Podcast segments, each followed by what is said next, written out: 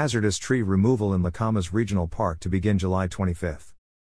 Trails inside the project area will be closed to the public. On July 25, Confluence Tree Service will begin removing hazardous trees in Lacamas Regional Park.